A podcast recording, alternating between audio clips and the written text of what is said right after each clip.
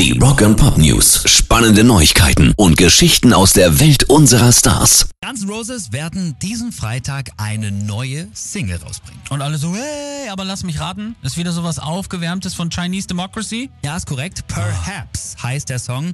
Den haben sie ja schon beim Konzert in Tel Aviv im Juni ähm, so als Soundcheck gespielt. Wir hatten darüber berichtet. Jetzt gibt es halt viele Postings im Netz, die sagen, Freitag kommt er dann auch offiziell raus.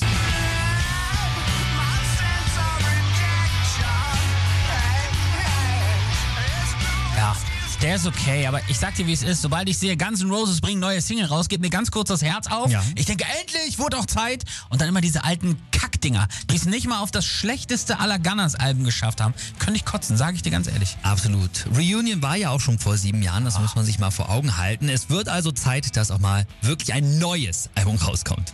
Rock and Pop News. Und das hat so auch noch nicht gegeben. Placebo-Sänger Brian Molko wird verklagt, das ist jetzt nicht neu, dass Bandlieder von Kali geschleift werden. Allerdings tut das nicht irgendwer, sondern tatsächlich eine europäische Staatschefin. Das ist krass. Wer ist es denn und warum? Es ist Italiens Premierministerin Giorgia Meloni. Sie verklagt Brian Molko, weil er sie als rassistisch bezeichnet hat.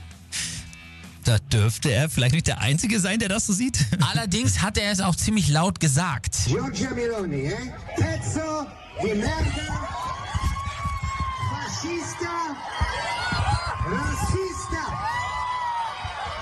fa, fanculo!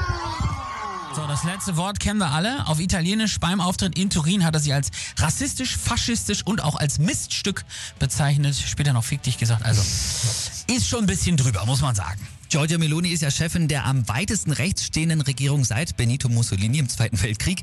Sie will die Rechte der LGBTQ-Bewegung beschneiden, homosexuellen Pärchen die Adoption erschweren, Abtreibung, äh, Abtreibung verbieten und EU-Verträge auch neu verhandeln. Also ist Kritik da durchaus auch verständlich, wenn ja vielleicht auch ein bisschen weniger vulgär.